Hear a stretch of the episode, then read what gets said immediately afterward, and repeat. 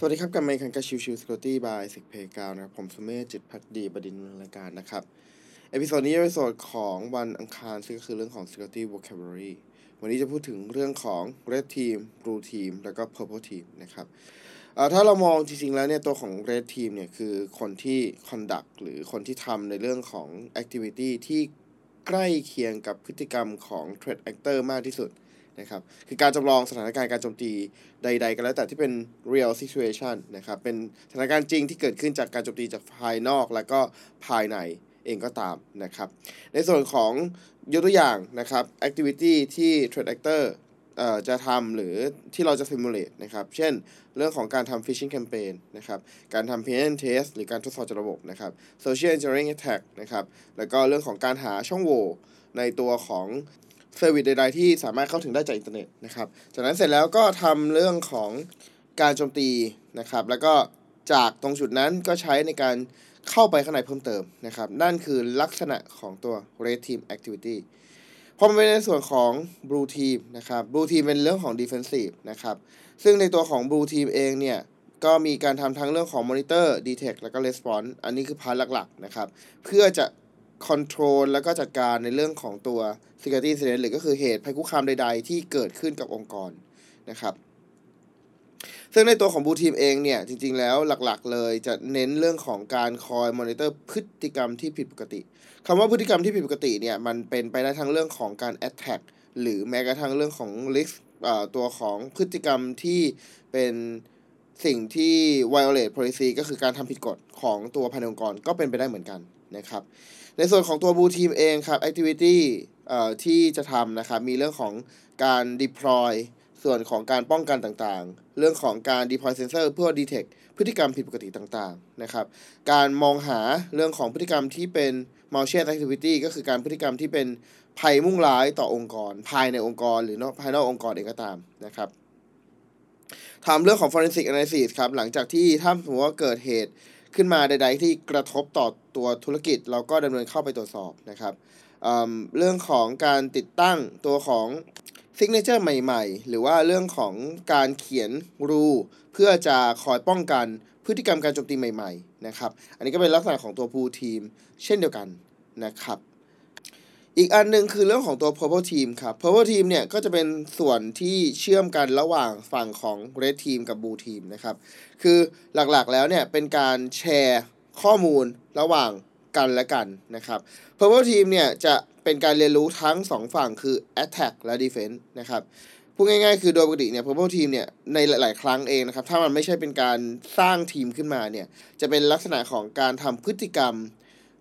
การโจมตีใด ๆ แล้วก็มีฝั่งของ red team มาโจมตี ฝั่งของ blue team มาเป็นฝั่งป้องกัน ตัวของ red team เป็นคนที่โจมตีแล้วก็หา finding ว่าเราหาอะไรเจอบ้าง เราหาอะไรที่เป็นช่องโหว่หรือเป็นช่องทางในการที่จะเข้าถึงตัวระบบได้บ้างนะครับ ในฝั่งของทาง Blue Team ครับ จะเป็นเรื่องของการที่ อย่างที่แจ้งไปตั้งข้างต้นว่าตัวของ Blue Team มีหน้าที่ในเรื่องของ prevention detection ต่างๆ แต่ว่าสิ่งหนึ่งที่ part หนึ่งที่ถัดมาคือ โอเค ในจุดที่อาจจะทำการป้องกันหรือทำการ detect เนี่ยอาจจะไม่ครอบคลุมที่ดีพอทางฝั่งของ Red Team มีการ report เข้ามา ก็ทำการป้องกันเพิ่มเติมนะครับ อันนี้ก็เป็น part ที่เป็น Blue Team ที่ผสมกันระหว่าง Red Team กับ Blue Team ช่วยทำด้วยกันนะครับ ดังนั้น Purple Team เนี่ยเป็นไปได้ทั้งสองแบบนะครับ คือเป็นลักษณะของการเป็นทำ training ขึ้นมา เป็นการ training ระหว่างทั้ง 2 ทีมนะครับ เพื่อจะดูเรื่องของ skill แล้วก็เรื่องของออการส่งเสริมกันและกัน ฝั่งเรดทีมหาช่องทางการเจาะ ฝั่งบลูทีมหาช่องทางการป้องกัน เสร็จแล้วก็มาอัปเดตข้อมูลกันว่า เอ้ย เนี่ย การโจมตีแบบนี้เข้ามา ฉันป้องกันยังไง การโจมตีแบบนี้ ฉันรอดเข้ามาได้ยังไง ฉันป้องกันเพิ่มเติมได้ยังไง นะครับ อันนี้เป็นพาที่เราส่งเสริมซึ่งกันและกัน ระหว่างตัวของเรดทีมกับบลูทีมนะครับ แต่ว่าจริงๆแล้วในแบบ power team อีกแบบหนึ่งก็มีคือลักษณะของการที่ทั้ง 2 ส่วนทั้งเรดทีมและบูทีมอยู่ในกลุ่มเดียวกัน แต่ทัสงานย่อยแบ่งเป็นตามทีมต่างๆ ที่อยู่ในทีม ก็เป็นไปได้เหมือนกันนะครับ หรือบางทีมเองเนี่ยเขาก็เอาตัวของทางบลูทีมมาปรับให้กลายเป็นตัวของเรดทีมไปโดยอัตโนมัติ ก็คือหมายความว่า แทนที่จะเป็นการคอยป้องกันอย่างเดียวนะครับ ตัวของบลูทีมเองต้องจำลองสถานการณ์การโจมตีใหม่ๆ ขึ้นมาด้วย นะครับ คือไม่ได้ทำ pen test คือไม่ได้ทำการทดสอบจาะระบบอะไร แต่แค่ว่าถ้ามีเรื่องของการโจมตีใหม่ ๆ อะไรขึ้นมาเนี่ย ตัวของทาง blue team เนี่ย ก็สร้างตัวของ environment สร้างตัวของระบบปลายทางที่จะทำการถูกเจาะได้ แล้วก็ลองทดสอบเจาะดู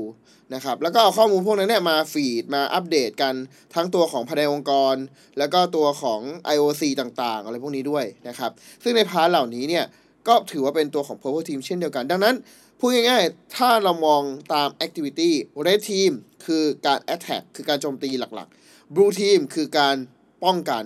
การพยายามจะยังไงก็ได้ให้ไม่เกิด incident หรือเกิดแล้วควบคุมได้ ฝั่ง power team คือการผสมผสานระหว่าง activity ของทั้งสองส่วนเข้าด้วยกัน นั่นคือลักษณะของ power team นั่นเองนะครับ โอเค ก็ประมาณนี้ครับสำหรับ episode นี้นะครับ ก็ก่อนจากกันไปครับ ในส่วนของไซเบกาวเองมีจัดโปรโมชั่นอยู่ในช่วงตั้งแต่วันที่ 15 ตุลาคมจนทั้งถึงวันที่ 30 พฤศจิกายนนะครับ ไม่ว่าจะเป็นฝั่งของตัวบุคลากรทั่วไป หรือว่าตัวของทางองค์กรเองก็ตาม หากใครสนใจก็ลองออติดต่อเข้ามาดูนะครับ ก็หวังว่า จะมีใครเข้ามาจะใช้ตัวของเซเพกาวเพื่อพัฒนาตัวขององค์กร แล้วก็เพื่อพัฒนาตัวของตัวเองในเรื่องความรู้เรื่องไซเบอร์เซกูริตี้ให้เป็นประโยชน์กับตัวของทั้งทีมและตัวของอองค์กรมากขึ้น แค่นั้นเองนะครับ ขอบคุณทุกทุกท่านที่มาติดตามแล้วพบกันใหม่สำหรับวันนี้ลากันไปก่อน สวัสดีครับ